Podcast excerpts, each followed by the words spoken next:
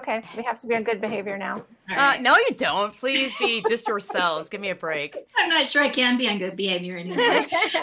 just be yourself, really. Yay, I have on the honor of having, did I say that right? I have the honor of having on Erin and Maria from PEC, Partners for Ethical Care.com. And I wanted to have them on because they recently both wrote uh, their own books about, well, I want y'all to talk about it. Whoever wants to take the reins. I'm just excited to have you guys on and talk about that because I love what y'all do. And I think writing a book is one of the best ways to, I don't know, you know, provide a resource for parents or whoever to especially the parents thing. Like I just adore what you guys do. It's so important. Mm-hmm. So, uh, thanks, Maria. Lindsay. Why don't you go first since your book is directed towards parents? Well, I was actually going to say you should go first because your book is newest. yours is yours is newly out. Whose birthday is next? Maria. that would be my, that would be me. Okay. This is my book, Desist, Detrans, and Detox Getting a Child Out of the Gender Cult. And I wrote this um, because so many parents are struggling with this issue. PEC hears from parents almost daily um, who they, you know, the stories are always the same. My child just announced this transgender identity out of the blue. I don't know where this came from. This is, you know, completely out of left field. And so we've been trying to provide some guidance, provide a roadmap. There just hasn't been a roadmap for parents for how to cope with this. And we found ourselves, you know, just repeatedly giving the same kind of advice like, hey, mm-hmm. this is a cult. You need to treat it like a cult. You need to cut off the trans juice. Well, how do we do that? Well, that's really what's the, what the book is about is how to cut off the trans juice so you can get your child back from the cult. Um, so that's that's what that book is about, and what we're hoping to achieve is to just give parents an option other than affirmative or affirmation only, because that's what the gender industry says that you must affirm, you have to agree with the child that yes, they are transgender, you've got to medicalize them. And um, no, all roads do not lead to the gender clinic. There's there's another path, and and we're going to offer that. Yeah, exactly. And I'm so glad that Maria um, wrote the book because one of the things that that just is so sad for me, and I again had a discussion this morning with someone about it, is the idea that somebody who's gender nonconforming should go down this medicalized path. Mm. And it's just heartbreaking to me that that's sort of the accepted narrative now that if you're gender nonconforming, you're transgender. Um, I can't think of anything more sort of that undermines the, the, the rights that women have been fighting for all this mm. time than to tell them if they don't adhere to rigid, regressive gender stereotypes, they're actually born in the wrong body. So mm-hmm. I'm really grateful for Maria's book, and it's been a great resource for parents who have children struggling with this. Oh, thanks, Erin. And I am grateful for your book um, that just came out this week as we're taping. Yeah. And um, it's getting great reviews. So tell us about your book. Okay, and I'll show a picture. Too. I'll just take a back seat. I'm like, hey, these yeah. ladies got this. we talk a lot, Lindsay. yeah, we do. So my okay book um, is always Erin, and it's actually a children's book. And um, when I first sort of thought about writing my story, I never thought about writing it in a children's book style because my story is somewhat disturbing. Um, mm. My trans identity developed as a result of a pretty brutal sexual assault, which is not something that you generally want to tell tell children about. Mm-hmm. Um, so I was trying to figure out how to how to tell this story in a way that children could identify with, but that wouldn't freak them out, mm-hmm. and also to just give them the information that just because they're uncomfortable in their body, and that something's happened that makes them feel like they want to be somebody else, doesn't mean that they're inherently flawed, and that they should go ahead and transition that there's um, ways to learn to manage those uncomfortable feelings so that they can grow up in a healthy body and and not um, direct all that shame and hatred inward and um, medicalize their their otherwise healthy body and i think that that's the point that both maria and i just keep coming back to is that this mm-hmm. isn't about kids um, you know taking on sort of a you know teenagers are known for sort of bucking the system and and doing things that are kind of countercultural. And if that's all this was about we wouldn't be so concerned. But these medical interventions are so incredibly scary and dangerous for kids. And the information that they're getting that if they don't adhere to these regressive stereotypes they're actually born in the wrong body. It's it's damaging for both boys and girls. And so um, i had a wonderful uh, illustrator who worked with me on this. I just sort of kind of click through this a little bit. Um, I love it. It's so cute. Yeah, the uh, illustrators Bartleby, who wanted to remain anonymous. Um, but there's some of the pictures, which I think is, is just uh, the first the first page, just to sort of give you an idea of how this story progresses. It says, "When I was a little girl, two men hurt me. I was scared that might happen again. I thought the hurt happened because I was a girl. I decided not to be a girl anymore. So that's sort of how the story starts. Mm-hmm. It goes through the struggles that I had, and I did have pretty significant struggles when I was a kid. And it took a while for me to, to work them through. But the last page um, is sort of one of um, just hope and um, healing. So as you can see, the last page here oh. has, I don't know if you can tell yeah, who all those people are, oh. but they're sort of leaders in the area, in the, um, in the movement. So we mm. have Vaishnavi, oh. um, we have Alex who does the gender mapping, mm-hmm. Magdalen Berns, oh. um, Beth Stelzer who does the you know Save Women's Sports. Yep. And so it ends sort of by me recognizing that I am a girl and that it's okay to be a girl. And I think that's a message that we really need to give because as I talk to detransitioners, I'm finding out so many of them decided to transition because of, of similar stories to mine that they had been hurt by somebody and thought, if I just become a boy, that won't happen.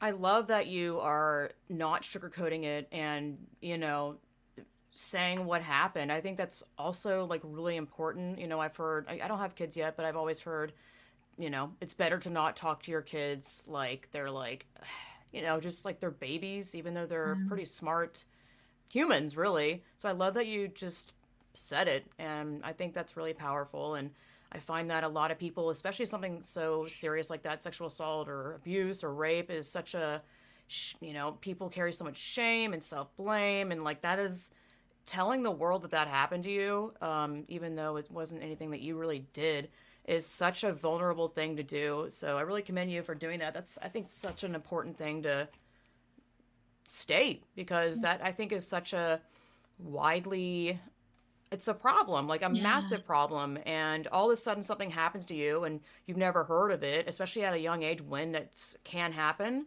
Then you, th- of course, you don't have anything to go off of. It's just like, oh my God, it's my fault. I don't know. I guess it's just a human condition thing. I haven't really studied it, but um, I think, I think there is just awesome. so much shame around it, especially yeah. if you're little. And it's so confusing because one of the things that happens with sexual assault that often isn't talked about is that um, sometimes it will hurt and be very scary and awful but it's also a sexual feeling that can kind of mm. feel good so it's a yeah. very confusing thing yeah. um, very confusing yep.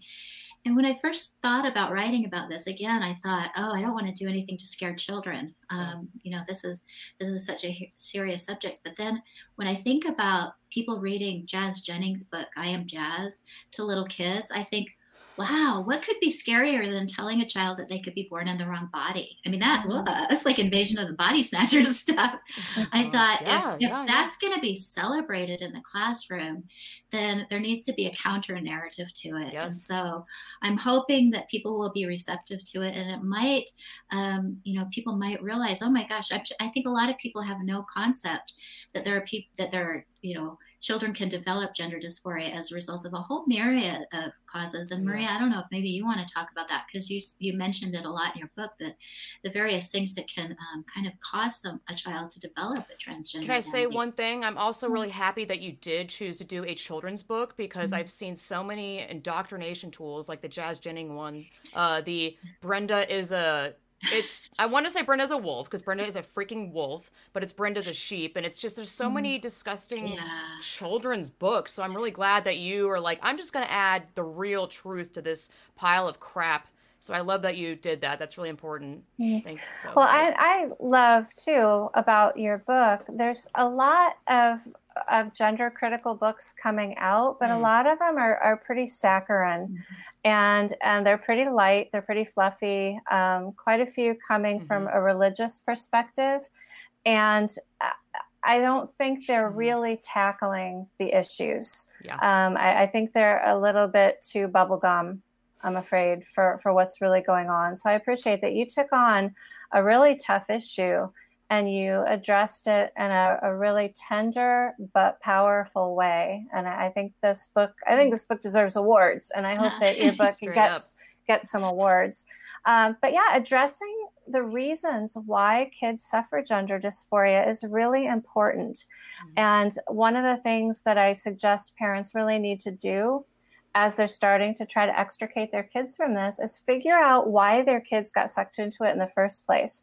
Yeah. The cult is feeding a need. There's mm-hmm. there's some vulnerability in the child if they've gotten drawn into it. There's something that they lack or that they perceive that they lack and and the the cult is offering that falsely but it's offering it and so sexual trauma or any kind of trauma is a huge one kids are suffering they're feeling um, wounded they're feeling damaged and one of the things that Erin has taught me that I didn't appreciate mm-hmm. before, but as I was working on my book and Erin and I were kicking around ideas, mm-hmm. she expressed to me that people who've been through trauma very often dissociate and it's where your mind kind of steps out of your body. Like i can't cope with what's happening to my body so i'm just my mind's going to leave my body for a bit. That's what gender ideology is. It's encouraging dissociation from your body. It's saying your body and your mind are different things and they can be mismatched which as erin said earlier that's a horrible thing to teach a child that that your mind and your body could be could be at odds with one another so yeah trauma is a big precursor. A lot of these kids yeah. were finding detransitioners have trauma in their past. Autism is enormous. Um, and I don't want to I don't want to belabor and go into all the reasons why, but there are some very specific uh, symptoms that come with autism that lend themselves very well to accepting the lie the reason can you go you into feel... it if you don't want to but i'm like i haven't had anyone on that's talked about that yet and i'm intrigued by it too. So i had some random follower reach out to me say that she has worked with autistic people. She only lasted a month. Everyone that works with them uh, first of all she framed it and not like a oh it's so exhausting and terrible i mean it's mm she was very compassionate and she's like they're just thinking on a total different i hate using the word spectrum but mm. um, they're still you know humans who just think differently um, yeah. and she said everyone that worked in that uh, you know with autistic people are just exhausted it's emotionally exhausting and obviously very frustrating she only mm. lasted a month she was like wow. i couldn't handle it i was like that says a lot i can't even imagine adding this fake gender dis- I, I think gender dysphoria is a thing that is real, but he becomes real because they put a name to it. I think it's kind of a twisted way of using maybe something that was traumatic and then I'm not sure how to describe that. I'm not trying to de- uh, make it be like, oh, it doesn't exist because it hmm. very clearly does exist. But I think that they, I guess, have named it differently now. I'm not sure how to describe that. Actually, um, yeah, I actually would call Hashi, it. Um, or how do you? I don't. I don't know. You say Hashi. His name? Hashi yeah, said it really well. Yeah, um, they said it uh, very well. I forgot how it's said, but I'm not going to repeat it. But it was a, a, really hot take, you know, a very mm-hmm. controversial take technically, because people don't like hearing that stuff. Yeah. And I'm like, dude, I agree. Sorry. If anyway. I if I were to name it, I would probably call it um, gender identity dissociative disorder. That's what mm-hmm. I would call it because it is that dissociation from yeah. self. Um, yeah. And and like you said, it does. I think one of the reasons that autistic kids, especially those who are high functioning autistic, are really vulnerable to it is because autistic kids tend to be very black and white in their thinking, mm-hmm. um, which means, you know, something's either um, right or wrong, true or false, male or hmm. female. Mm-hmm. And so if if they have um, if they're gender nonconforming, rather than um, kind mm. of in, conceptualizing their identity as gender nonconforming, they say, "Oh, well, I'm not a boy; I must be a hmm. girl," or vice versa. Um, for girls, especially with autism, they tend to have a difficult time socializing, mm-hmm. and so they don't have the um, strengths that are typically associated with girls, and often they, they have strengths that are associated with boys. And so, again, it's really easy for them to think, oh my gosh, the reason I'm having such a hard time fitting in is because I'm born in the wrong body. And so, mm-hmm. one of the concerns that I think Maria and I and others in this movement have is that transgenderism is being sort of offered up as, as a panacea to any yeah. any problem that you have. Oh, you're not fitting in, it's because you're born in the wrong body. Oh, you're having trouble at school, it's because you're born in the wrong body. They're giving kids false hope that transitioning is going to solve all the problems. And we're finding that these kids are devastated when they transition and then they realize they've got all the same problems they had before, plus medical problems because their yeah. bodies have been damaged. And yeah. Maria, I'm sure you have even more insights because you've worked with kids with autism. Yeah, no, you covered you covered that really well. You hit a couple of the really big big things around autism that that um, the the social differences of just they recognize they don't fit in mm. and they're looking for an hmm. explanation mm. for that and as Erin said transgenderism is now offered as the explanation for anything that you're uncomfortable with the black and white thinking is huge another issue a lot of times autistic kids have sensory issues um, if you've ever been around an autistic kid they've got to have certain kind of clothes Hmm. Um, many, many of them. Maybe the tag mm-hmm. in their shirt bothers them. They've got to wear certain sorts of shoes. Um, compression, and this is something else that I learned talking with mm-hmm. Erin.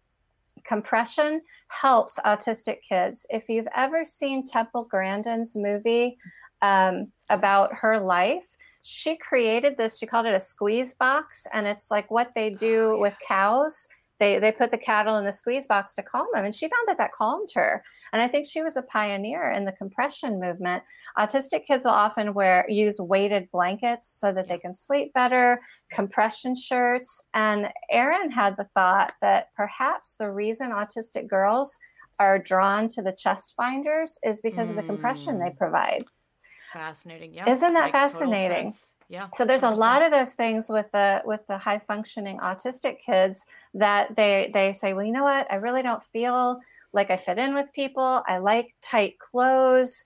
I, you know, oh yeah, you're transgender. That's that's what they get told. Puberty can seem just like a disaster to a transgender person who doesn't like change because transgender i'm sorry autistic yeah sorry. Oh, thanks. Autistic people don't like change. They like things to stay the way they are. They like mm. to know what to expect. Puberty hits. That's like the biggest change that's ever happened in your life. Yeah. and then these kids are told oh you're uncomfortable with puberty? Well that means you're transgender. We'll give you some puberty blockers. That'll help with that. Mm. it's it's awful. It's just hideous yeah. And it's it's really hitting the most vulnerable children. And that's what I think is so infuriating to me is that, you know, children like me who experience something incredibly traumatic, who deserve to have appropriate mental health services, are being denied those interventions and instead being told that they're inherently flawed, that the self shame they have is appropriate, that the um, that the only solution is to damage their bodies, and they're they're completely um, being um, let down by us because we're not um, offering them. In some places, they're even banned from getting therapy that would help them yeah. Mm-hmm. understand mm-hmm. the underlying issues. And these therapy bans are really concerning because they've conflated, um, you know, the horrible reparative therapies that took place, um, you know, for gay people mm. and this transgender identity. And that's one of the things that's so infuriating about this movement is that they, they, they just sort of slap the T onto the LGB. And there's really, there's really nothing similar between LGB and T. They're completely mm-hmm. different things. Yeah. But the T sort of hitched their wagon to the LGB and um, became, you know, kind of untouchable. We're not allowed to critique it as a result of that overshadows the rest that like paved the path. It's ridiculous. Riding yeah. the coattails. Oh, and the other thing that's just so infuriating, and this is a little tangential, but but because they've done that, that because of their ideology that our genitals don't determine our sex, our feelings do, they're now actually undermining a lot of the um, advances that the LGBT movement made yeah. because they're insisting that lesbians accept a man who identifies as a woman as a lesbian. How insulting. Like, oh my gosh. Mm. I just find that just horrifying that lesbians are being told that they're bigots and that they're hateful if they will not have sex with a woman who has a penis. In other words, a man. By definition, yeah. they're lesbians. They don't yeah. have sex with men. And it almost reminds me of reparative rape, where mm. they're being told mm-hmm. they have to have sex with men. How um, is it and, not? And, yeah. Literally coercion, guilting someone into a, a sexual act. I mean, this is that's rapey. Isn't that what? Yeah, it's very is? rapey. What the yeah, hell? it's extremely rapey, and it's really disturbing because these are, you know, men who are bullying women into Yeah. into having sex, Yeah. and it's being celebrated as you know authentic and brave and stunning. And the women are being vilified and called hateful, bigoted, all, all these awful names. Yeah. And sometimes they're being pointing the fired. I mean, yeah. it Yeah, it's- really. I'm tired of this whole like uh for people stating the obvious of you know no women don't have penises uh you know if someone's a lesbian I don't these things. I know I know exactly it's so insulting and and yet we get called hateful and bigots for that and I I've just learned to really not give into that some Mm. random person on Twitter and I'm like no it's just No. I state you know women are women men are men uh women don't have penises men Mm-hmm. don't have vaginas and they can never have vaginas. It's i don't even call it the neo vagina. I'm like that's really insulting. I say it's a it's a hole. It's a, It's a hole. It's a surgical wound, is what it is. yeah. Mhm, um, yeah. i'm just tired of that they just project all the time. Everything that they say not everything but quite frequently the stuff that they spew is exactly what they're doing. It is such a mind f like i'm trying not to cuss here. It is like Mhm. what? Are you serious? Yeah. they really are revealing a lot. They show their cards so much so often. You know it's like that they're almost reaching that point that- i forgot there's like a million phrases and stuff that goes around on the internet of you know they'll say things where it's like yes you get it. Oh you almost have it I, I can't think of an example of that because there's so Well, many and but- Maria taught me the term darvo, which I hadn't heard Mhm. before. Oh, but it- yeah. It, very much explains what's happening because, Yeah. you know, I'm seeing all these people who, you know, they claim to be tolerant and loving, and I'm like, and then you send me rape threats because you don't like my my my opinion on this because you don't Yeah. like the fact that I don't accept that men have penises. So basically, you're bullying me for not privileging, yeah, for not. I know this yeah, is I exactly men? I know. no this so goes right in line with i mean that's that's very intentional. I think all of this language thing is so It is, intentional to it's so trip us up so to Yeah. confuse you into being coerced i think it's very intentional. But we're basically being told we have to privilege men's feelings over our rights and protections by the very group that says that they're fighting for, you know, for women's rights and for other groups' rights. And I'm like, this this privileging of men's feelings over, you know, our rights and protections is just infuriating. And again, I'm not surprised so many girls are saying, "Well, I'm just going to identify out of being a oh woman yeah and I'm going to say I'm a man especially now because good lord Oh yeah. So so Maria, I don't know if you want to explain Darvo. If there's anybody else out there who hasn't ever heard of that term, because I think it really It's a good one. encapsulates exactly what the trans movement is doing. Yeah, it's it's abuser behavior. Um, DARVO stands for deny, attack, and reverse victim and oppressor. So uh, you know the abuser hits you and then says, "I didn't hit you. You hit me. You started it. I didn't start it." That's the Oof. denying. Um, you know, attacking. You know, you say to your abuser, "Hey, I was I, I really didn't like what you just said to me." Mm. and the abuser just comes at you you're the one who's always hurting me you're the one who's always you know doing everything that you shouldn't do and then reverse victim and oppressor that's absolutely what's happening here these men are saying oh we're so damaged we're so hurt we're so wounded i think was it kara dansky who said only men could oppress women for thousands and thousands of years and then turn around and call themselves the most oppressed people in society yep and, and and that's just classic Darvo. Like, no, you're not oppressed. I'm oppressed. You know, you're and actually more me. oppressed and deal with you know And if you God. speak about your oppression, you're actually even more oppressive. So you're not even Right. allowed to speak about your oppression. yeah. how dare you speak Ugh. So I'm Yeah, certainly no, I'm no expert in Darvo, but I, I came across that term at some point, and I realized that's exactly what's happening here. Mm-hmm. Exactly what this this activism is all about. yeah It's got to be so confusing for kids. That's what I just keep Mm. thinking is that yeah you know th- they're telling kids that their sex isn't their gender isn't based on their sex and they can change their sex because it used to be they were trying hard initially to pretend like gender and sex were different and that they sort of shame us Mm. for being Mhm. stupid for not understanding that but more and more they're they're talking about as if they're synonymous you know and they're trying to Mhm. legislate so that you can um, declare your sex on your birth certificate to be whatever it is you want it to be whatever your Mhm. magical whatever identity. yeah and that you shouldn't have to justify it because it's your in, you know innate feeling about you know who you Mm. are that can actually somehow be different from what you are biologically that's an incredibly confusing thing for a kid to understand um, and these Mhm. kids are being taught at a really young age that they should go home think about it and determine their gender and subsequently their sex and mm. what sex based rights they have and where they get to insinuate themselves. Um, it's really, it's incredibly confusing to me. And as you said, mm. even as we talk about it, we get confused because it's like, wait a minute. Yeah. yeah. We start to say things like, men don't have or women don't have I know, or men don't you have, have to literally think really hard about it. Exactly. I mean listen when i first pronoun. Oh yeah. Lindsay, the whole pronoun oh it's okay. thing. no like yeah. what, what do we call what do we call is that a him? Is that a her? Wait is that a that is that a mm-hmm. man who's trying to be a woman or a woman who's trying to be a man? Reading newspaper articles you don't even know what you're reading anymore because it's so yep. ridiculous. But i was going to say about the whole conflating sex and gender. I remember in the beginning they did. They tried to say, no, they're two separate things. Sex and gender are two separate things.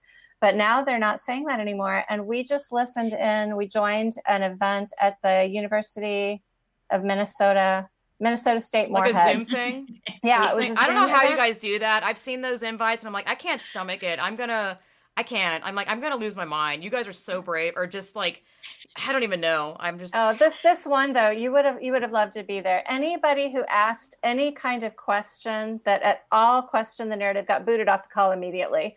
Yeah, um, that happened to me once. Um, mm-hmm. but mm-hmm. this guy who thinks he's a woman or is presenting as a woman made this statement that after after gender reassignment surgery, this one that the the cells actually become vaginal cells. Like the, I'm like, this is the most magical, mystical thing I've ever heard of. So wow, Dr. New science. Can you believe that? Dr. And the other thing that, that that did, Maria, is it, it suggested that that most of these men have had genital surgery, and the fact is, mm. most of them haven't. Yeah. Most of the men who are insisting that they're women want to keep their penis intact because they're getting sexually aroused by going into women's spaces and, yeah. and impersonating women. And I think yeah. that's something that we just need to keep saying loudly and clearly that these are not men who have had such debilitating gender dysphoria all their lives that they've had to go and get their penis cut Boo-hoo. off. Mm. Boo-hoo. These are men, and there are men like that they tend not to be the ones who are saying we get to be in women's sports. We get to be in women's locker rooms. We get to go to women's rape shelters.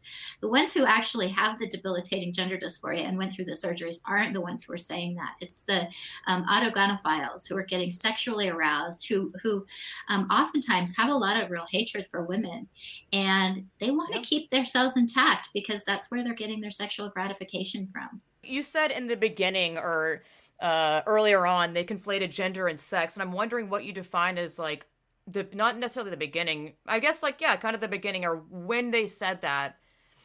Oh gosh, well I think Erin, that was you that talked about them conflating gender and sex.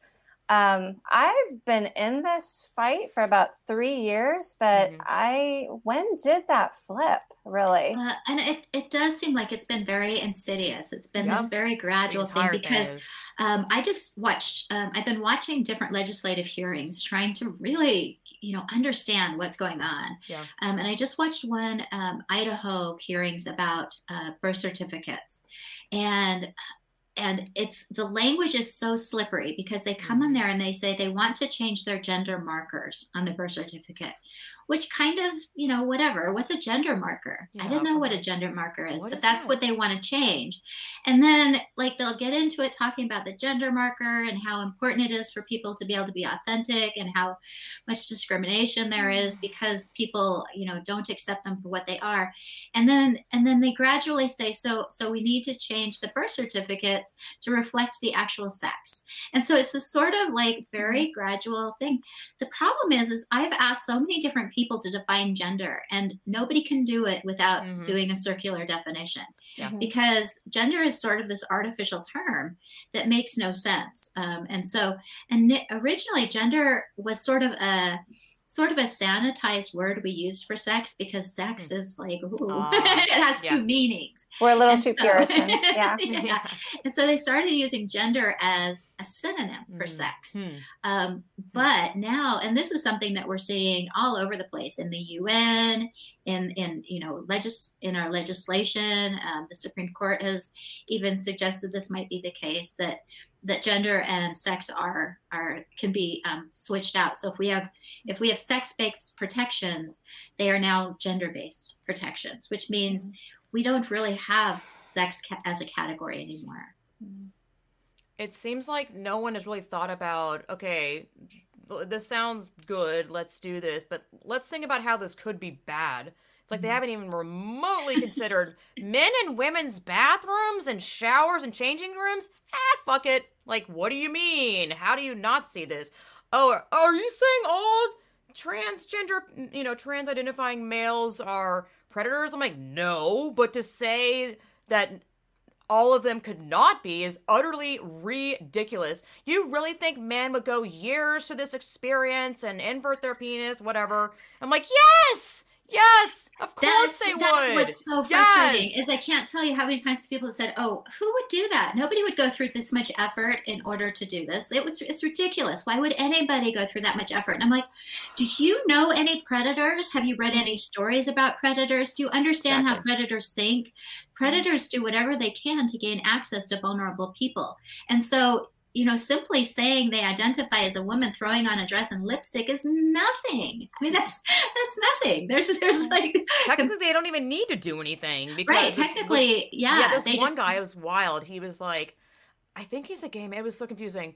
He was like, I don't need to present femininity to you because that is a patriarchal thing brought on by the porn industry and blah, blah, blah. So I don't owe it to you. And I was like, oh, that's so wild. They use this thing that men have put on women and they're taking it back. And I'm like, like, it just blows my brain. I'm like, mm. what is yeah. this? This is insanity. I had a high school teacher who he's older than I am. I'm in my early 50s. He's older than I am. So he's been teaching for a while. And he's a big trans rights advocate. Every time I see him, he's got a stand up for trans kids t shirt on. And we were at a school board meeting, and during a break, I was talking to him and I was expressing this like, no, I'm, I'm not saying transgender kids are dangerous.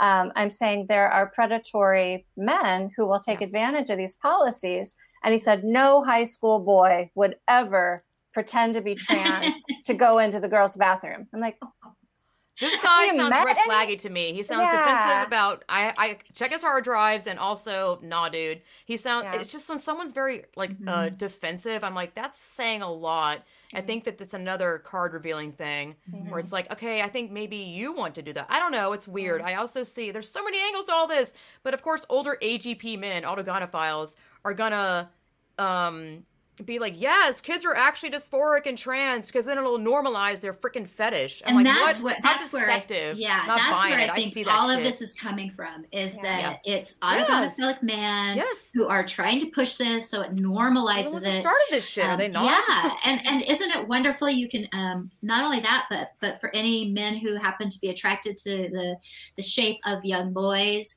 we give these kids puberty blockers so they don't develop into all of yeah exactly emaciated I mean, depressed like how gross i yeah. mean it literally stunts your I mean, uh, here's the thing: puberty blockers. I don't technically know what it does to the body, but I know that it mm-hmm. doesn't. Your body doesn't grow to what it's really supposed to be getting to, whatever level. I don't know really the science. Well, it, it retards everything. Yeah. So yes. so your mental development, your emotional development, um, it stunts you. I, I, actually saw this interview oh by this one boy who started taking them when he was 13, which is actually older than they often prescribe them.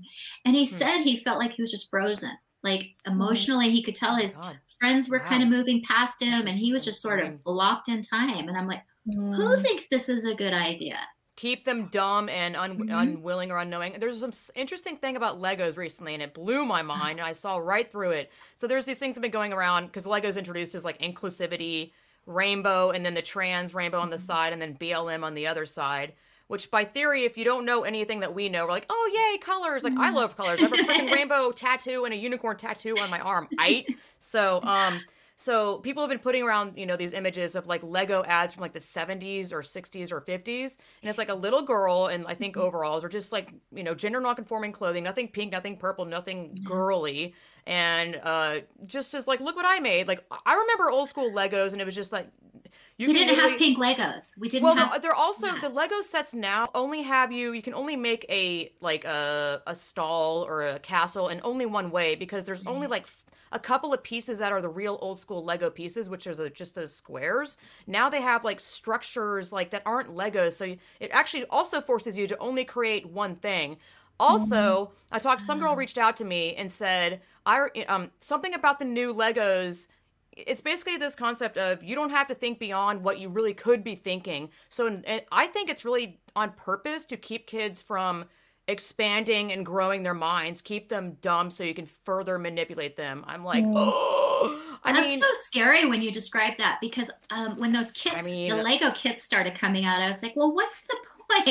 Like, mm. what's the point oh, of yeah. Legos if you're going to yeah. be like directed? Yes. That's what I'm saying. Yeah. Exactly. Mm. Legos used to be just the blocks, all right? Um, now it has all these like doors and like curved pieces where you can really only make that thing that's on the mm-hmm. box. And I'm like, mm-hmm. if I was a kid, like I've always loved like not making what it's it tells me to do. I love thinking beyond what I see. And I mean, I see Legos doing it in a way to keep kids from like critically thinking or mm. thinking really growing their minds, keeping them small-minded to go in. Do you know what I mean? Does that make sense? Do what we tell you to do. Just do what we mm-hmm. tell you to do yeah. and that's and that's it. Yeah. You won't have huh. to think much of it. Yeah. Terrifying. Oh, that's yeah, heartbreaking. It, is. it really it does seem like that's sort of where things are, you know, we're trying to, um, you know, even in the schools, rather than encouraging critical thinking, mm-hmm, we're, yeah. we're telling people that feelings matter more than anything. Mm-hmm. So don't question it. And, you know, that's I had this, so I had this discussion with someone who was just like adamant that, that, you know, you, somebody could be born in the wrong body. And I said, well, well, does that mean that you can be born the wrong race? You can have the wrong racial identity. It, yeah, could that mean that I'm actually a black exactly. person in a white in a white woman's body? And he got really upset with me and mm-hmm. said that that was racist. And I'm like, no, it's not. Why no, is, that, that racist? Yeah. But but saying that you can be born in the wrong body, I know. like it's such a strange ideology. It's so. I know. I'm waiting that to happen. I want that to happen so people be like, "What the hell?" I mean, it kind of did happen with that Dolezal, Rachel Dolezal. chick, mm-hmm. and people just kind of forgot about it. I'm like, I really want the trans people to do that, so people go, "Whoa!" I mean, well, and that's what different? I, I actually um, noticed. I and um, in our in our group the other day, I actually said we need to get some jerks who are willing to to say that they're that they're actually transracial, um, because mm-hmm. most of us are too nice. We don't want to do that because it's so offensive. It's such an mm-hmm. offensive proposition. Well, to do that, yeah, but we also. need people to do that in order yeah. to push this narrative. I mean, mm. there's a lot of younger men that are, you know, older men too. Let's be real here that love anime, and all, mm. a mm-hmm. lot of their fantasies that they act are out are like young Asian girls, like yeah. Asian schoolgirls. I'm like, isn't that semi-racist too? Like, I mean, it's so gross on every level, but I'm like, what is that about? It's specifically Asian culture, Asian little girl, Asian schoolgirl clothing. That's a really good point. Now that you mention it, I hadn't really thought of it. But that oh, is it's really huge. Anime is creepy. horrible. Yeah, anime has done more destruction than anything. Well, but I lived a... I, I, lived in Japan for several years, oh. um, from '95 to '99. Which, gosh, that's been a while ago oh. now. But I remember even back then the the anime, the cartoons, oh, yeah. they were very. I mean, I remember sitting on the train across from this guy who was reading a cartoon, a graphic novel that was called Rape Man and the whole. Oh my god! Oh, did you guys I just blinked out? You guys still hear me? Yeah. Um, yeah, yeah. We're, we're just horrified. yeah. um, no, you actually went black there for a second, so I think my I think my internet's boofing again. But that was it was Rape Man. It was a oh cartoon god. series called Rape Man, and he just went around raping. And the Japanese schoolgirl trope is a huge one in rape fantasies. Oh, and I, yeah. I worked I worked at a, a girls' school, and we had one little girl when she was in seventh grade she had this like 35 year old man who would follow her to school and follow her home again and we had to send teachers with oh her oh to and from the train because this guy was obsessed with happen. her. This doesn't happen. That it doesn't happen, happen. It never happens. Or if yeah. it does happen it's just one it's just that one. You're just, oh, you're just taking one so example so and are you just saying all i'm like dude yeah. Yeah. what is it about people that and that's what i wonder how many women and girls have to be sacrificed to this ideology before people wake up? At what point mm-hmm. exactly at what point? Like how many rapes rapes how many sexual assaults i mean it just it's it's it's confounding to me how we got to the mm-hmm. point that that we're just willing to sacrifice women and girls for this ideology i think mm-hmm. the mistake is also waiting and for someone else to do something about it i keep mm-hmm. i'm trying to be uh you know use my sa- space to tell people it can really start with you i mean mm. I got into this and I was like, what? And I saw people talking about it on the LGB Drop the T on Reddit. And that gave me so much confidence because I was like, oh, I'm not alone in this. And I was like, I don't know. Fuck it. Let's start a podcast. I mean, it's not hard. You learn along the way, to be honest. Um, your voice really does matter. I cannot mm-hmm. stress that any more than me doing it now because I didn't have a lot of confidence in myself. I was like, ah, who the fuck's gonna listen to me? There's so many podcasts out there. I was like, ah, I'll create a Patreon and make the lowest tier even lower than what Patreon recommends. Patreon mm-hmm. recommends five dollars. Uh, fuck you, Patreon, by the way. Whatever they booted me. Um, I just didn't really like believe in myself because I'm like, ah, whatever. And all of a sudden, I had these people being like, yes, this is amazing, coming out of the woodworks, and I'm like, I mean, I just I just can't stress to other people that you have it's it'll it starts with us like 100% it starts with you you have to have confidence in yourself to believe that i can make a change and it's not going to probably be like you know yeah the next joe rogan and making big old changes but i mean your voice still has a huge impact. Look at beth stelzer look, i mean even doing the mm-hmm. stickering do it in any way you can. Talking to people about it just talking about it. Um and i know it's terrifying but i don't know. I mean i have had this revelation recently because i listening to Steven Crowder. He's good and bad in some ways, but you know, he's been booted off of YouTube recently, which is huge. Oh, I didn't realize that. Yeah, these oh, people are oh, oh. going after YouTube and these other big tech platforms and this whole like rat race of we kicked you, we're not gonna really tell you why. By the way, Patreon did that to me. I sent them four emails, went to their Twitter. Their Twitter is Patreon help.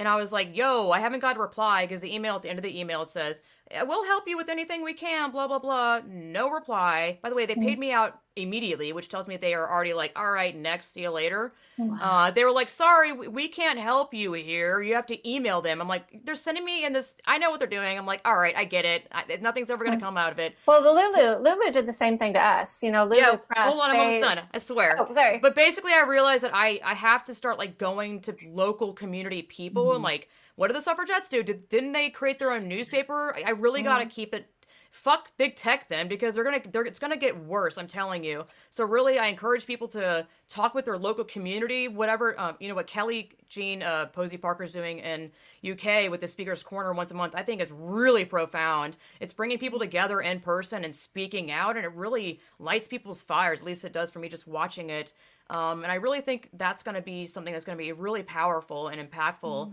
to stopping this. Because, I mean, big tech ain't going to stop. Are you kidding me? They're going to get worse, I'm telling you. Mm. So, anyway, sorry, go ahead, yeah. Maria. No, just, I was just agreeing with you. That's what Lulu did to us. They booted our book and won't even respond. That, that's I, the publisher? Yeah, Lulu Press. Yeah, that's that's one. We loaded our book on several different publishers, knowing we'd get we'd get booted. But Lulu mm. deleted our account would not even respond to emails. Oh Suppose God, I got Better Business Bureau involved and they did respond nice. to the Better Business Bureau and said, oh, yes, we're say. going to pay out their royalties, but we're still, you know, we're still waiting to see that. So wow, they wouldn't even respond with the royalties and whatnot. Oh my mm-hmm. god! No, they have not responded to any emails. That's I the was, power of being behind like an anonymous or just with the internet. Like yeah. I don't need to respond to you. Listen, yeah. we can just carry on doing our own thing. Bye bye. Like they don't have mm-hmm. any obligation. Like what? It's our we're our own business. We can do whatever we want. I think that's total BS. This whole mm-hmm. YouTube and Twitter. Well, they're allowed to do whatever they want. I'm like no. Like listen, I got booted off of Patreon and I was like, you know, it felt good to have like seven people support me and make $26 a month because I was like, hey, people care about me and what I have to say. And it was really mm-hmm. crushing to have them take that away. And I went over to sub- Subscribe Star, which is basically Patreon, but I'm like, who the fuck's gonna go over to Subscribe Star? Like, it's so frustrating. Um, it's not about the money. It's just about like them taking away I mean, these these platforms matter. They're, they're, they're taking the... away their your voice. Basically, yeah, yeah. They're, they're, taking away our opportunity to share. Yes, and have other people discover it exactly. And yes. that is really disturbing because that's mm-hmm. what that's what happens in totalitarian regimes. They silence dissent. Um, they silence anybody who doesn't um, agree yeah. with the the narrative. And it's really it's important for people out there to know that there there are you know we are up here jumping up and down and saying no no this isn't right. But you know I I first was exposed to the silencing when I went down to the Utah legislature mm-hmm. to mm. testify about the therapy ban. They were trying mm-hmm. to basically ban the therapy that helped me when I was a child overcome my transgender identity, to manage those difficult mm. feelings. Which is so just really they, talk therapy. Right, which is just talk therapy. therapy. Which is Basically, amazing. they're saying, like, if a child comes in like me, so the therapist would have been required to affirm my trans identity rather than sort of try to, you know, eke out what might have been causing wow. it. Well, the newspaper reported that, and they said this this bill had overwhelming support, except for a few people from a hate group Well, I guess I was part of a hate group because I came and They spoke about my that? experiences. It was I'm the so first time I ever spoke publicly about this. Mm. Yeah, when they come out, they get told they're brave and stunning and authentic, and they're completely celebrated. And so when we come out and talk about our experiences, we're called transphobic, we're called bigots. We're told that we deserve to die or get raped or choke on a girl dick. I mean, Mhm. It really is about silencing it's us. a it's a cult. It's very much Scientology. They Scientology in their little rule book thing is like go in and go after them hard. Like they, I mean, their whole theory is like you're allowed to like hurt people because well, whatever their cult thing is or whatever that totalitarian that damn word I can never say it. I don't know why because there's three T's and I always mess it up. um it's just like there's no you know it's really just evil like just go after people and go after them hard um and it's just a silencing technique and it's to instill fear into people and it's just such a it's such an entire mess it's so just everything about it is such a lie it's founded on a lie you know lies in the sense of like oh this is a fantasy idea let's make this real and make laws around some thing that they can't even freaking define um, I'm really just really tired of the lies everywhere. It's so everything about it is a lie. Everything. And I wish it wasn't true. I mean, like, it's like I'm not trying to be insincere about these people going through real shit. Like, you know, you know, um, facts don't care about your feelings. I'm like, feelings do matter, but your feelings are being manipulated by propaganda and bullshit to rob you of your life and rob you of your wallet. That's it's not ex- it's not at all what you're being told. It's such a pain in the ass because of course we do look like the minority and I mean this is being affirmed everywhere. Everywhere, schools, corporation, Target, I mean cartoons, music. Yeah, these are not math problems. marginalized. These are not people who are No! marginalized and oppressed. I know. Dear Lord, how? I know that one meme is hilarious about like Yeah, and, and I do. I think um, these these people again, like you said, the feelings are real. I can t- I can attest to the fact yeah, that I was a very troubled child. You know, I was engaging in self harming behaviors. I hated myself. I hated my being female. It was a very strong feeling. Um, when I was a kid, oftentimes they dismissed it as penis envy, which I think is interesting. You don't hear that term anymore. I forgot about that. You're right. I I've heard of that. that. I've, I've heard that was like an older. I don't know who made that up. Or yeah, oh, but I it think was just one it of the. sort uh, of this like sex dismissed, like you just. I have think it was a guy. I think it yeah, was a I Yeah, it think, guy. I think it was so. I think it was one of those. It might Yeah, I been think it- Probably yeah, Kinsey. yeah. Probably Alfred Kinsey. I think it was Kinsey. I Yeah, think it was right. Kinsey. Kinsey. Yeah, it was Kinsey. What a psycho. But but Kinsey's the fact is is that these kids, you know, these kids are having distressing feelings.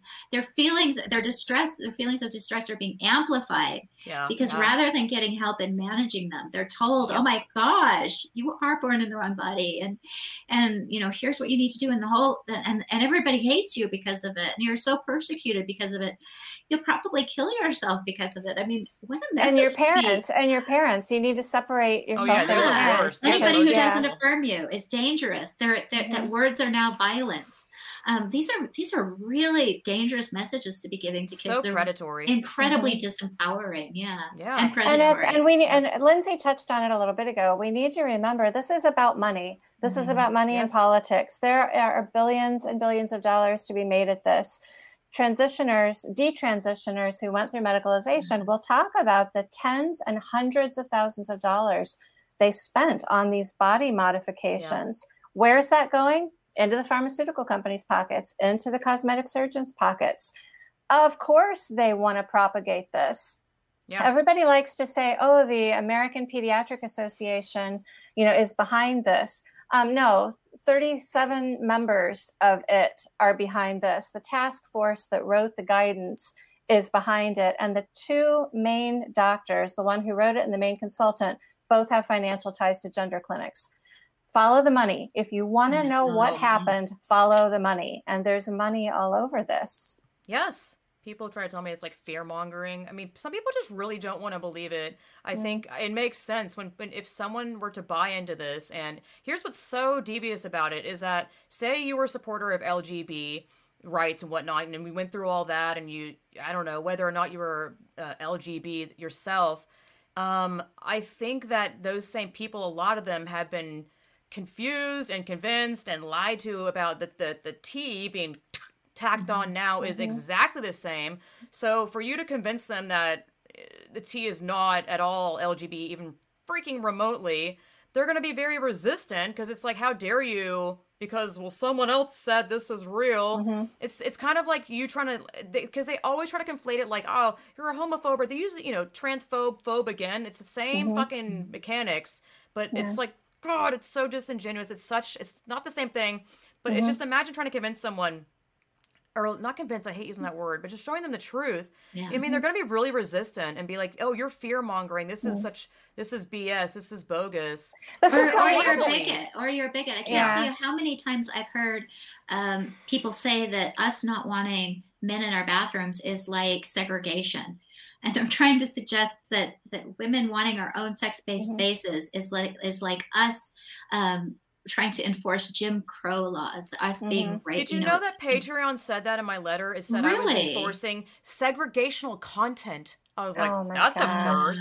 I You was know, like, it's so I'm it's like- clueless about that. I don't know what that. I'm like, what do you? I- I'm like, Yeah, it's first- I've because only they're- heard that term. Go ahead. Yeah, and and that was something that came up in that um, in that Zoom me- conference that, that. Maria and I were on.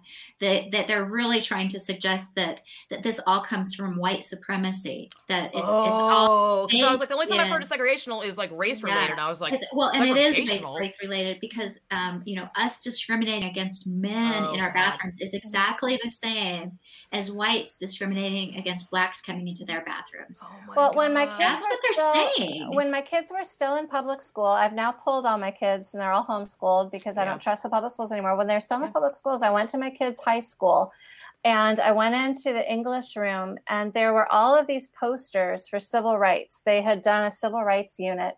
All the kids had made posters. Every one of those posters had um, had uh, race relations. You know, it had blacks and whites. It had Native Americans Oh my god. it had men and women and it had lgbtq and those together i no longer put those together i say lgb and tq because they are very different yeah. but that is what they are conflating and i think about what you said about just smacking the tq on with the lgb and how wrong that is Such bullshit. I, it's like we've got a field full of horses. they of cancel each other We've out. got a- Trans we've got actually cancels out that. Exactly. It does, it does. Yeah, but we've there's no got a, such we, we've got a field of horses and we throw a lion in there and go no it's got four legs it's got a head it's got two ears it's the same thing it's the same thing there's no problem putting that lion in the field full of horses that that's the situation we're in both Yeah. with the lgb and the tq being slapped together and men going into women's bathrooms and men competing in women's sports it's Yeah. the same thing it's throwing a lion in with the horses and saying what could what could be wrong with this and and, and again it's it's that um it's it's that uh privileging men's Mhm. feelings yes. um which is and in general privileging feelings above reality which is which is again problematic i mean i'm wondering is it is you know are 45 year old men going to be able to start identifying as eight year olds I know. um, I mean, and I know people are going to be like, "Oh, that's totally different. That has nothing to do with this." Well, it's it's it's basically identif It's it's it's um, under uh, disbelieving reality based on feelings, and we all yeah, know yeah. that we have feelings that aren't valid. And I wonder, like, Yep. you know, if a kid comes home from school and is like, "Boy, nobody likes me because I'm ugly," are we supposed to start being like, "Oh yeah, you are ugly. No wonder nobody likes you." I mean, is that really where where we're going with this? yeah. and again, I don't think exactly? it is. I think that, you know, I think there's something far more insidious here, which is Big Pharma is making so much money off of this. Mhm. Um, this is, you know, when I was doing my research, I started to see, um, you know, puberty blockers used to be used for endometriosis, and then they found that they were ha- that it had horrible side effects. So Mhm. they had to find a new market. Testosterone used to be given to men who were sort of losing their virility, and then they found out it had horrible side effects. So they had to find another market. Estrogen used to be given to postmenopausal women to help with Hmm. menopausal symptoms. Well, they found out that it caused some problems. So, whoop, they need a new market. Sorry, and it and it and so basically, you know, these are incredibly powerful drugs that they that they needed to find a consumer base for, and boy, did they ever find one. Yeah, Mhm. give it to the kids who are the most uh they don't know. They don't have a huge grasp on reality. They're literally growing into their own like oh, what and tell the more parents and insidious? tell the parents Yeah. that, the, that they're bad parents if they don't give it if you don't give this to your children you're withholding medicine that they need you are withholding yeah, And you're What responsible for their suicide. Hmm Oh lord, yeah. Yeah. Total emotional manipulation. Yeah. Through and through. The entire all of it. All of it.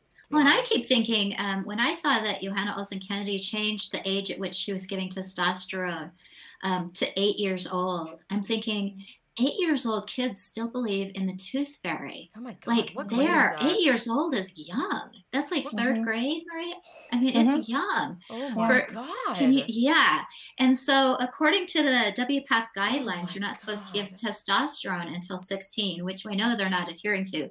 But assuming they were, an eight year old child being on puberty blockers for 8, 9, 10, 11, 12, 13, 14, 15, 16 for nine years, that's horrifying because Yeah. generally speaking, they try to keep um, people on Lupron, which is the main puberty blocker they use, for less Mm. than three years. It's not considered safe for more than three years. and it do, and it has such effects. It it demineralizes the bones.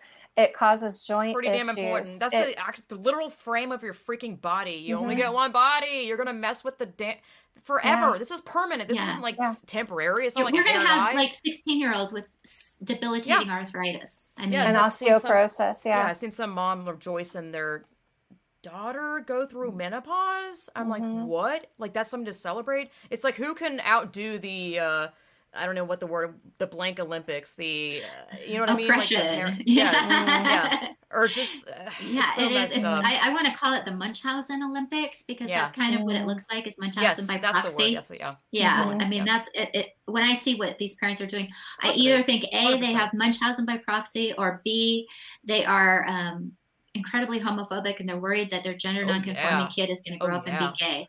Those are the two things that I automatically think about. Oh yes. The third thing is is that you just have um, parents who have recognized that if they can come out with a brave and authentic child, they can. Um, you know, work the system. I mean, I'm seeing some of the things that these kids are getting.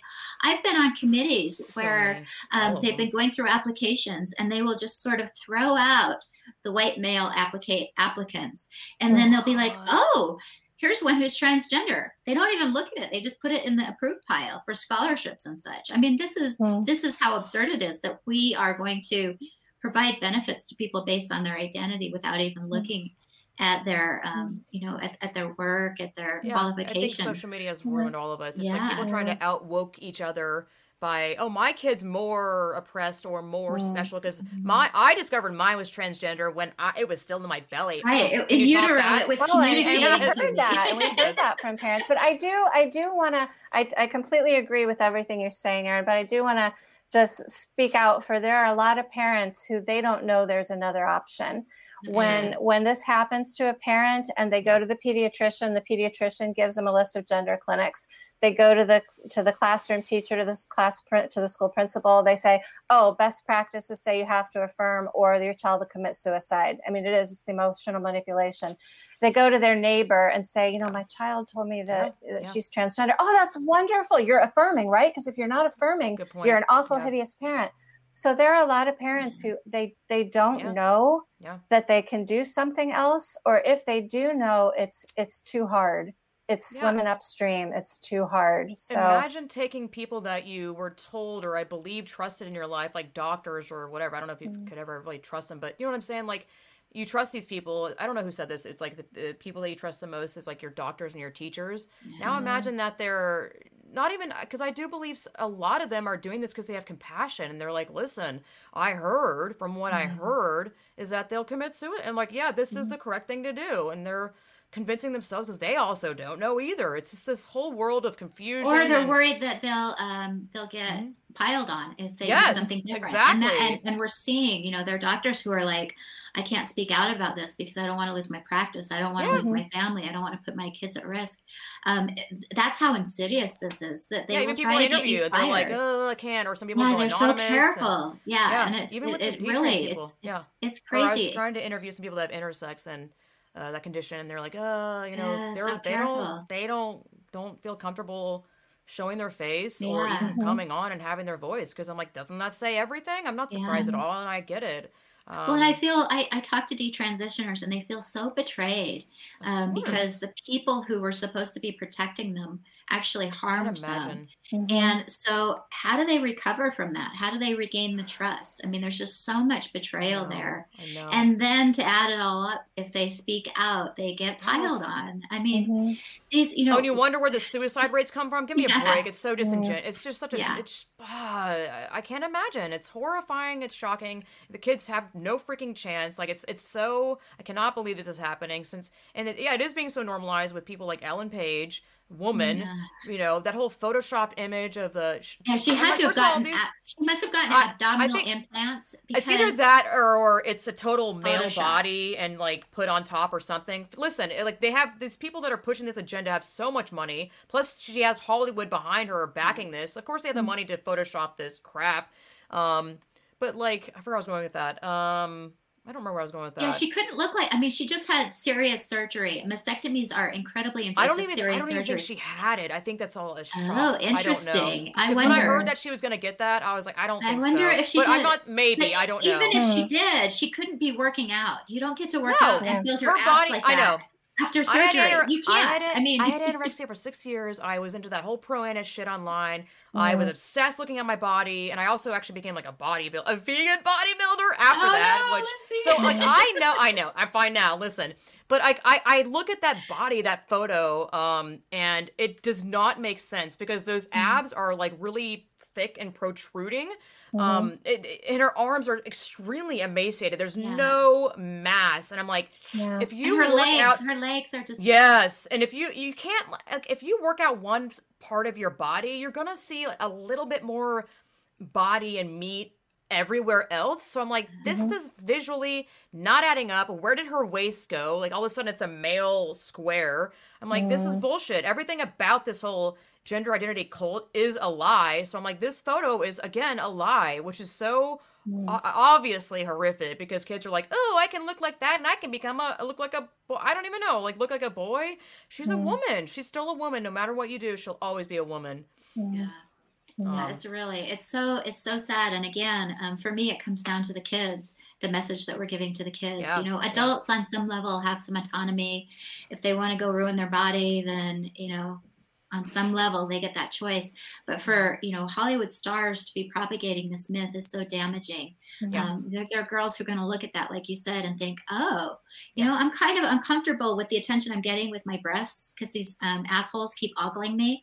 I think I'm just going to get them cut off, and then I won't have to worry about it. Exactly. anymore. Mm. Yeah. Plus, America looks at celebrities like they're freaking gods. I mean, Mm. what? How? How? Um, just it's so evil. Like to use celebrities. She's not even that big of a celebrity, but still, I know people like for uh, you know, the Billie Eilish thing that would fuck me up because. Um, I know that girls look up looked up to her past tense because Billie always wore like really baggy, not girly, sexy clothing. It was just baggy and really honestly comfortable. To be honest, I'm like that looks freaking comfortable all the time. That's that was her her aesthetic. Overnight, total bimbo prostitute looking thing blonde like bombshell. Nothing was authentic about that even the Mm. the writing in the article. If it feels good do it. Oh my god how dangerous. I just oh it's so awful. It's so so awful. And i also have this whole conspiracy about the disney thing but whatever. Um just setting I people know, and up that's to that's. I think is that they they get you in and even loving trust it our yeah. doctors, if they're Yeah. lying so profoundly about something as basic as sex, then what do we trust? And I, I mean, to me, that's Look up where, Elsagate. You'll start I seeing these things come together. I I swear to you, I'm know, getting it's bully. I wish I was wrong. Yeah, But uh, I think that Mhm. these things are so doubly awful because they, you know, Billie's thing, for example, she girls identify or like not identify, but like love and look up to her as an icon because she isn't so girly, and then they're deceived completely. Like when she does that, so I'm like, how confusing is that for a young girl to like look up to another celebrity or musician and be like, what you know what I mean? Like it's it's confusing and terrible for me to look at. I'm not even a huge never was a Billie fan, but I'm like, God, I can't imagine seeing that. Like I don't even know. I'm not a young girl. I don't know what that does to the girl's mind. Like, do Well, some of some of the on with it? girls will follow suit. Some of them Yeah. will say, "Oh, this must be the cool thing to do because this is what Billie did, so this is what I'm going to do now." It's grooming Yeah, behavior. It absolutely is grooming. Yeah. I think Billie was groomed 100%. And anyway, Mhm. whatever. I mean, all the any girl, any woman that's in Hollywood or entertainment industry is being used as as a puppet. 100%. Mm-hmm. percent Like, there's, I can't, I just don't understand actresses that are like still acting in the game. I'm like, what? I think they've disassociated like completely. But you know, I was writing I was writing a novel a few years ago and I actually got to talk to somebody who is in the music industry. Like I randomly sent her this email Hmm. like hoping maybe she would answer my question and she called me and I got to talk to her Nice. and I was working through a plot, but she told me about how much power the record labels and the producers have over these artists. And she said artists have at least five different contracts. There's the record label, there's their agent, there's the producer. And she said every one of those contracts has different ins and outs. I mean, she was just telling Yep. me these stories that I was like, I don't ever want one of my children going anywhere near the music industry, yeah. anywhere near the entertainment industry. But when I Yep. saw that Billie. Eilish cover, I thought, So bad.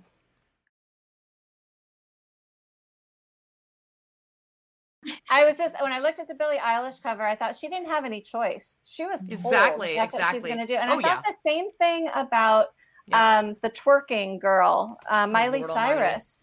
Oh Miley yeah, Cyrus. Lord. She was 21 when that happened.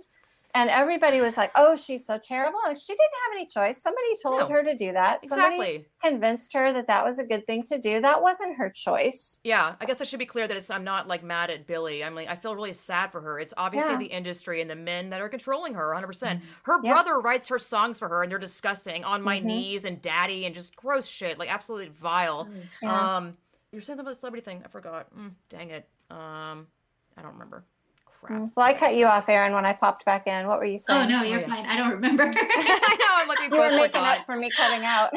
yeah, I think one of the problems is is that I keep thinking about Buck Angel. Um, you know, Oh. when we're talking about the entertainment industry and what happens, and and we ha- here we have this this woman who has transitioned, who who adamantly insists that she is happy doing uh, this porn that is really degrading. And um, somebody actually showed me an image. Is still of, doing it? Yeah, she's still doing it. Somebody recently showed me an image of Buck giving an older man a blowjob, and she looked mortified and degraded and there was she was not enjoying it i mean she was not enjoying it it was it was maria i, I saw, think I you saw saw this too, image. and I, I can't It get was- the image out I of my can't head. get it out of. Yeah. I mean, the, the look on her eyes of just complete like it looked like she was at about as low as you can get. Um, Yeah, but I mean, I she has to keep insisting. Oh no, this is great. Um, Well, I look feel at her so body. she's gone it. all the way in. Can you Yeah, imagine she has being but that's like what I worry about girls. Um, I, I keep thinking about these Yeah. girls who have who have you know assumed this transgender identity. They go into men's bathrooms, and you know if they get sexually assaulted, they're not going to say anything because if they do, then people will be like, "Well, it's a girl in a boy's bathroom." You know, it's going to undermine. you kind the of brought it on yourself, you kind of brought it Oh, on I see what you're yourself. saying. Yeah, Mhm. I mean, I just feel like over and over That's again, this message is of, of just you know vulnerable women being taken advantage of.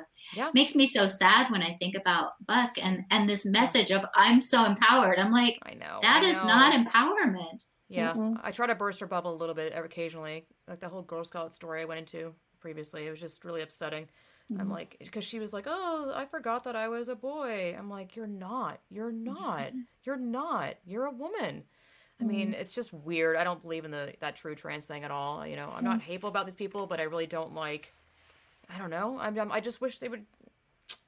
I know that Well, some uh, people are the, just the true people. trans thing is incredibly dangerous because what it it suggests is that there are people who are born in the wrong body. Um, Mm. Once you accept that supposition, all bets are off. I mean, everything goes out the window. This is a spiritual belief now, um, Mhm. and so, so the, you know, I can definitely get behind people who say I have gender dysphoria and I'm struggling. You know, Yeah.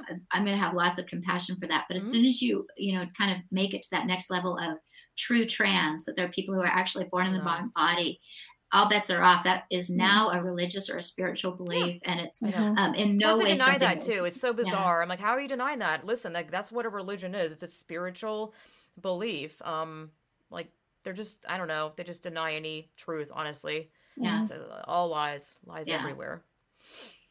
Well, um, where can we find y'all's books? That's a good question, and, and, and it changes because It does periodically we get Oh, banned right. and blocked. So Yeah. The best place to look is the P- the PEC website, partnersforethicalcare.com. Go there. there is a page for Erin's book, there's a page for my book, and it tells, we try to keep it up to date, mm-hmm. where you can buy it from. You can buy it right from our website, and we will send you a copy. Um, they are on Amazon, they're on Barnes and Noble, and uh, those are the three places they're available right now. Oh, so are you guys using the same publishers or whatnot, kind of doing the same um, path with that? Yeah, well, what we're doing is trying to um, keep it available in a couple different places. Yeah. With the expectation Smart. that it will, you know, that Amazon. It's not unreasonable to think that Amazon is going to t- take down our books at some point. They took down Maria's book after yep. two days of it being published, and then there was um, such an outcry. Um, people, you know, lots of people called in and complained and and got it back up. But it, if you know, if um, I think I sort of feel like we're flying under the radar right now. That at some yeah. point, you know, um, one of the big trans activist organizations gonna gonna find out about it and be up in arms, and it's likely that it will um, be brought down from from Barnes and Noble and Amazon. So so that's one of the reasons that we're offering it on Partners for Ethical Care website is sort of as an insurance policy in case mm-hmm. it in case they are banned and blocked. And there are yeah. some people who just There's... do not want to um, so do not want to go to Amazon because Amazon hasn't been a, a, great company. So there are lots of people who are like, I won't buy from Amazon. so we yeah. want to give them inclusive at the expense of excluding women's yeah. voices. Ridiculous. You're not inclusive. Total lies yet again. So did mm-hmm. Amazon bring your book back? Like the book book Maria because I know mm-hmm. they brought yeah, back the both. audio book. Why was there a delay on them once they brought it back? They brought back the audio book, but then there was a delay on the book itself. We don't we don't have the audio book out yet. We have an oh. ebook. We have an oh, ebook that's what I and okay, yeah. yeah, and and the paperback. And yeah, they they banned they censored both of those about 2 to 3 days in and then they brought them back and I'm I'm giving Amazon the benefit of the doubt about this hmm. because um, the book was out of stock for a long time, which doesn't make sense because it's print on demand. So I actually talked to a tech at Amazon and they said, oh, when somebody orders a copy and then cancels their order, that copy has already been put through the printer, like it's already gone in the process of going through the printer. So yeah. we put that in the stock room and then it looks like we have one in stock. Then somebody orders that and then the the algorithm says, oh, Weird. "Oh, it's out of stock." And so it's, I think Amazon's there was a messy. little glitch happening there. And yeah. with taking the book down, I hmm. think everybody who ordered in that period right before it went down, I think they hmm. got into this glitch because yeah. several, there were there were probably dozens of people who were like, I ordered this book three weeks ago. It still hasn't been sent. One friend of mine actually called Amazon and they said, Oh, we're so sorry. Your order got stuck in this sort of no man's land. So the tech canceled that order, started a new order. My friend got it the next day. Hmm. And I think there were a lot of people that were kind of stuck in that in that time space time warp loop thing. Um, so, so, I'm giving Amazon the benefit of the doubt on that. I, I, have had stuff with Amazon happen where I'm like, "What? It says it's ordered, but it didn't ship, but it's also mm-hmm. delayed." And then like, but the pattern company, it was close, you know, sewing pattern company on their mm-hmm. website has it. I, it was like this whole weird yeah, sometimes up. I think their their their I think it's software it doesn't both. work. But one yeah. of the things that that that was infuriating with um, Lulu is that um, they they offer you know some of the most heinous oh, books God. available. You know, rape books, slavery books, oh um, torture books. You know, women being um, tortured, all kinds of really disturbing, misogynistic, racist kinds of books. Oh, lots Amazon, of lesbians being raped yeah. kind of books. Mm-hmm. Really, really offensive com- content. Who would write that nonsense? Uh, and and the fact that they're willing to offer that, and they're they don't see that as problematic. Yeah. But they but a parenting book to help kids on a safer pathway is considered inappropriate. That's again. Mm-hmm. So infuriating, and that's you know again an issue yeah. with Patreon too that mm-hmm. you know some of the people platforms. that they allow on there are incredibly misogynistic. And um, Patreon's um, an SF, so yeah. go figure. yeah. God. Mm-hmm.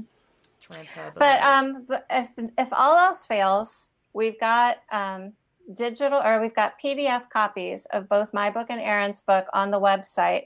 I, that's been sort of my fallback. Like if, if everything else gets mm-hmm. canceled, we can sell PDF copies. And surprisingly, that's been a really popular option with my book. A lot of people have bought the PDF so that they can download it, print it at home. Good. Yeah. Um, so yeah, so it will remain um, in circulation one way or the other, but right now it's available in ebook, paperback, and PDF download, and we're working on an audiobook.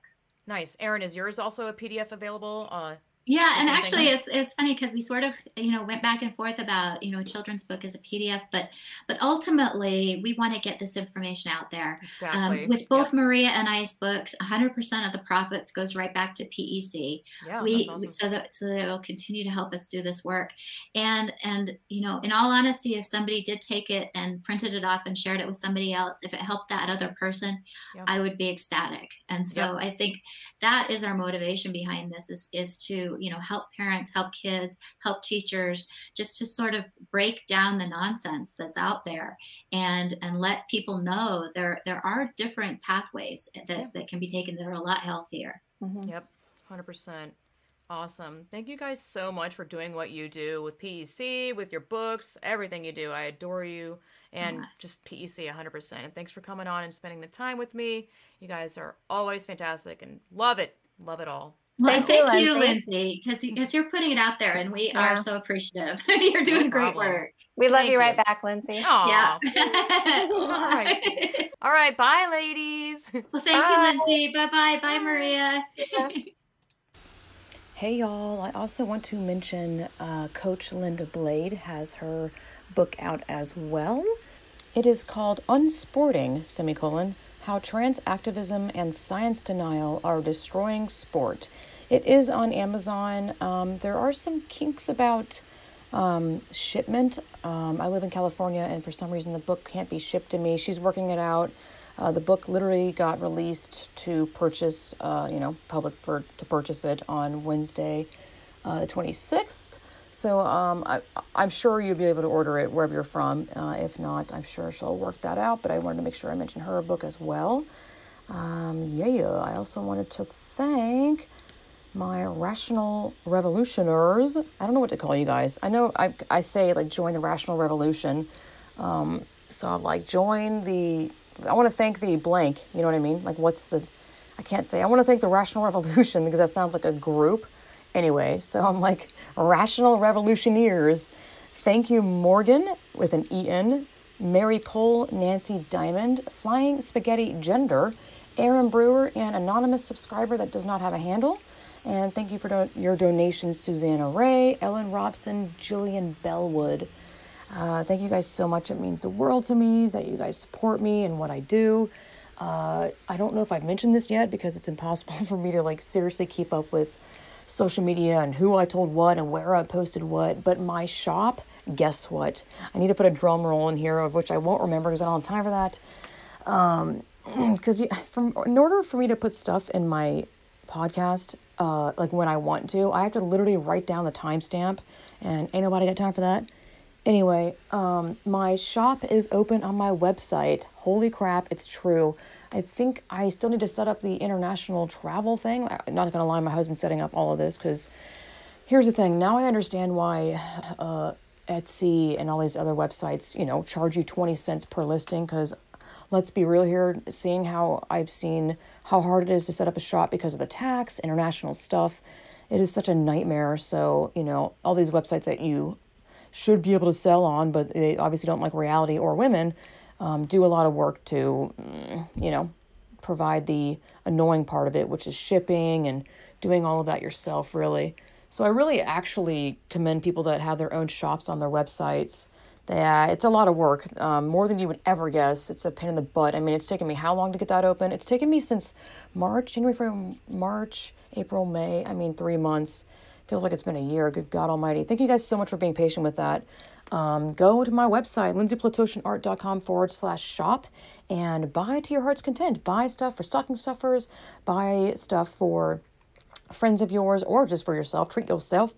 Um, I have my pins, my Swarovski embroidered uh, patches, excuse me, Swarovski embroidered pins.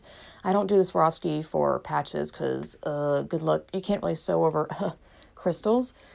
Um, I have my Skeptic pin on there. That was a huge passion project of mine that I did pretty recently and I'm really proud of. It was a lot of work. I went back and forth with that uh, manufacturer like 10 times. I felt so bad. Uh, pin, enamel pin design is so different than what I'm used to. Um, I'm used to like painterly freedom of expression, whereas creating an enamel pen is really restrictive, not my style. It's oh, pain in the butt. And you have to really think on a small scale how it'll look. Um, yeah, um, I hope you guys are hanging in there, uh, guys and gals. And I mean, I don't even know what else to say except for, I don't know, don't judge Christians. I mean, I've learned to just not give a crap about being like, yeah, I believe in Jesus Christ as my Lord and Savior. If that bothers you, I don't know why. I mean, I'm not, I don't know. It's just kind of crazy how just because someone says they're a Christian, it means you have to like turn off the TV or stop listening to someone. I think that's wild. But I don't know. The more, I'm telling you, the more open, I'm like, I'm like, am I recording? Yeah, I am. The more open you get with yourself, not open, the more truthful you get with yourself, the easier it is to just speak truth and um, be truthful about what you believe and whatnot. I know this could go like the TRA way, which is like, be yourself, man, and like let your kink out. I'm like, that's obviously not what I'm talking about. Obviously, all of that is uh, so like satanic, really. Um, it's dark sided. There was something I heard recently that was really compelling about, you know, dark sided stuff and evil, whatnot, where a lot of evil we think of like as being dark, and even I do this a lot but a lot of evil is actually like bright and colorful and rainbowy and unicorns and really honestly deceptive things to pull you in. I mean, there's a whole reason why the TRA, you know, the trans stuff is rainbow and unicorn and cutesy stuff and we accept everyone and blah blah blah. It's because it's very uh, alluring and appealing to especially the youth, which God Almighty, we all know what that is about. Pedophilia um, yeah. Anyway, I could ramble forever. Um, I know I've had a couple of people be like, oh, I miss your old podcast where it's just you talking. And I do miss doing that as well. Um, I also really value having um, people on, which it's been mostly women, I mean, all women um, now. Um, so I don't know. I really think it's important to hold a space for women to speak out, especially when we're being silent so much. So I tried to record some ramblings now. Like what I'm doing right now is literally off the cuff. There's no notes in front of me. It's just my mind right now speaking. Um, what was I going to say about? I don't remember. Basically, old school me podcast. So for all you people out there who missed, who misses that, welcome back or whatever. You know. Um, is there like a drug deal going on outside? Possibly my neighbors. God knows what's going on with them. Um, what else has been going on? I don't know. You know, honestly, me, I'm get, I've gotten closer to God than I ever have been. Really, I you know grew up Southern Baptist Christian values, and I've had moments in my life where I like fall away from God and. Uh, you know, don't pray or you know read the Bible or do anything God related, and I continually find myself coming back to God, and I find a this time has been like really um, significant uh, for obvious reasons. My God, the, the planet has gone to shit and hell in a handbasket, uh, except for it's on this earth, living hell, and just absolute chaos. And maybe that's contributing to it, but I don't know. I've actually found myself now like wanting to read the Bible, and you know, because I'm like, I if I call myself a Christian and, and a Jesus believer, I need to know what the good book says. Like, what does it say? And even now, I read some stuff in the Bible. I was discussing this today with a friend that a lot of feminists uh, reject God because it's created by a fatherly, you know, male figure. And let's be real here, a lot of women have had fucked up things happen to them by men or their father uh, and male figures. So it makes sense that a lot of feminists really reject God and are like, uh, really adamantly against it, and um, I, I get it. Um, I think it's really a trap, though. You know, I recently bought a book called um, The Lies Women Believe. I think that's what it's called, and I can't wait to get into it. It's definitely about, I don't know, how women just tell themselves, or, you know, I, I don't know even where to go with that, but I, I've been reading the Bible, and there's some stuff in there that sounds really weird and bizarre. Um, like, for example, something about, uh, I think it was something like women sh- should call their husbands master. And I was like, whoa, that is messed up. What the hell is that about? But then I paused and was like, well, wait a minute. The only reason why I'm bothered by that is that the whole BDSM, I was going to say subculture, but good God, it's like not even sub anymore. That whole culture, you know, says, you know, master and slave.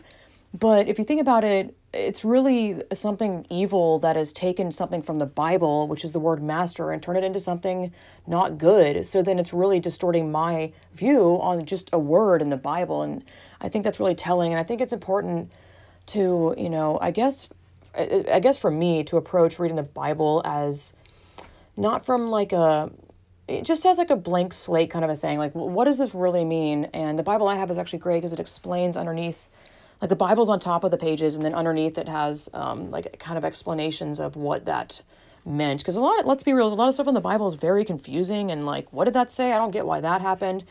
Um, but yeah, but honestly, I, I've been thanking my mom profusely lately because I you know, I grew up uh, going to church and whatnot, and it was not fun. And I was like, I don't know, just boring for the most part. But, you know, especially now, I look back at my values and how I was raised.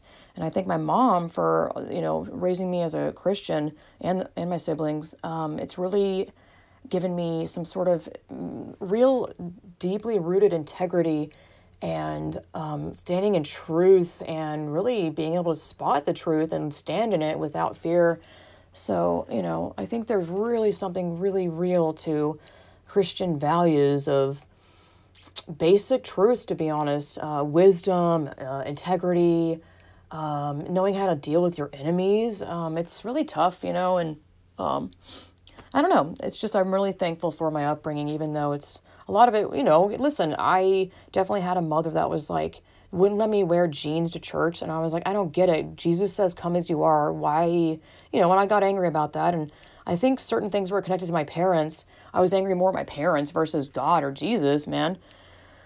Um, so, you know, I encourage you to, I don't even know, like, not sure. I guess I'll pray about you and I don't know, you know, I wish everyone could be saved and see Jesus and whatnot because I mean, seriously, there really is some, and I've always felt this about um, Jesus and God. There's like a certain peace and really emotional thing about it. Um, I don't know, you know, it's it's definitely one of those things that's really d- difficult to describe because people are like, "Oh, how am I going to believe something if I don't see it?" And I'm like, "Ugh, I don't know. I'm not a pastor. There's a lot of great um, pastors out there. If you want to look up some videos, if you're curious, there's a pastor called Chris Hodges. I encourage you to look up his video. Maybe I'll include it in the show notes. Um, uh, Chris Hodges' uh, spiritual warfare. That's what his uh, video is called. But it's good stuff. There's some definite good stuff. I mean, let me tell you, uh, Christian music and all sorts of Christian stuff. Even Christian comedians are like actually great now. I mean, there's still some cringy Christian music. It all kind of sometimes sounds the same, but that's gotten better. I feel like the internet has improved stuff. Um, like with you know, example, like I'm saying, Christian music and comedy. Um, oh my god, what's his name? There's this comedian called John Crist. He's freaking hilarious. Uh, love him. He's a Christian. And Jake Spears. I feel like I'm getting these names wrong. They're really funny. I don't know. It's really it, it does take someone, at least for me, um, obviously for a lot of other people, to see someone stand in their truth and live that way. Gives other people confidence to be like, hey, you know, th- there's nothing wrong with that. And I've just learned to be like, whatever. I am I am a Christian people and if that bothers you that's that's okay. You are your own person and you can you can do whatever you want with that information, you know. I'm not telling you to do anything. So there you go. Are you happy? I rambled for 12 minutes. Oh my god. How am I staying sane? I get that question a lot now. I don't know. I just do yoga. I'm too lazy to go out and do stuff where I live. It's not really like friendly to go out on a walk and whatnot. I don't know. Just keep doing what I'm doing, what I'm doing and uh I really, like I said in this chat with Erin and Maria, I think it's important to get out there and um, speak with your community. You know, it's, I think relying on the internet and these freaking big tech apps and corporations is not going to be it. They're going to, I mean, they're only going to crack down harder. I think it's important to connect with people in your real life. And how many people do you know? I mean, do you even know who your neighbor is? I think that's really telling in this day and age that we don't even know who our neighbors are. Go out and talk to your neighbor, strike up a conversation. I don't know, you know, go stickering. Um, print your own newspaper about the truth, you know. yeah, we can do this. I really do. You know, I'm super pessimistic, seriously, but I really do believe we can combat this and just continue to stand in the truth. So be sure to join me on my subscribe star and become rational, become a part of the rational revolution. Or you can, uh, by the way, subscribe subscribestar.com forward slash distorted lens. Um, or you can uh, directly donate to my PayPal, which is paypal.me forward slash uh, LP foster kittens. Uh, I think I've already explained that one, but basically, when you create your own PayPal.me link, um, you can create that, you know, your own link. And I did that when I used to foster kittens. I still do, but I haven't been fostering currently. Um, you can't change that URL like ever. I mean, ever. It's it's it's permanent. Trust me. I, I've checked. Originally, I wasn't linking people to that because I was like, ah, people aren't going to believe me that that's connected to me because it doesn't say like Distorted Lens podcast. But I was like, let me just try it because I uploaded my Distorted Lens image as as the header and my icon because I'm like, no, it is really me. It's for my Distorted Lens, whatnot, everything.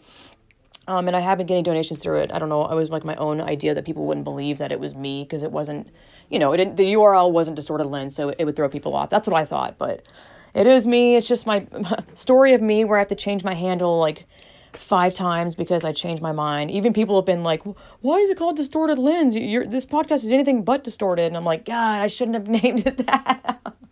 I'm like always screwed with these permanent URL or you know website handles I can never, I don't know, I'm terrible, um, whatever.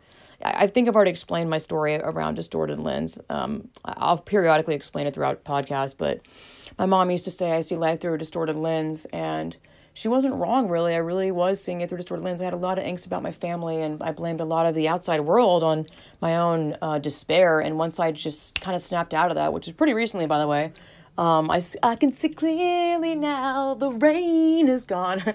so, no, I don't see life through a distorted lens, but I do believe you, you can see life through a some sort of a lens, no matter what your practice is. Say you're a, a doctor and you look at people and you, you know what I'm saying? Like you see, you see life through the lens of your studies and your life, you know? Um, of course, saying that. I'm just, are you guys enjoying this ramble? I'm like, I'm still going. I'm just going to shut up. Thank you guys so much for listening and thanks you so much for supporting. And please rate my podcast on Apple Podcasts. It really does help with visibility. And if you follow me on YouTube, hit the subscribe bell. Ah, God, hit the subscribe button and the bell because notifications really do have a huge impact. And apparently, the subscribe button doesn't do much of a whole lot. So you got to hit the bell too. Anyway, thank you guys so much. Please take care and remember. Uh, what do, what do I usually say? I can't remember. Um, Uh, truth, the truth shall set you free. Namaste.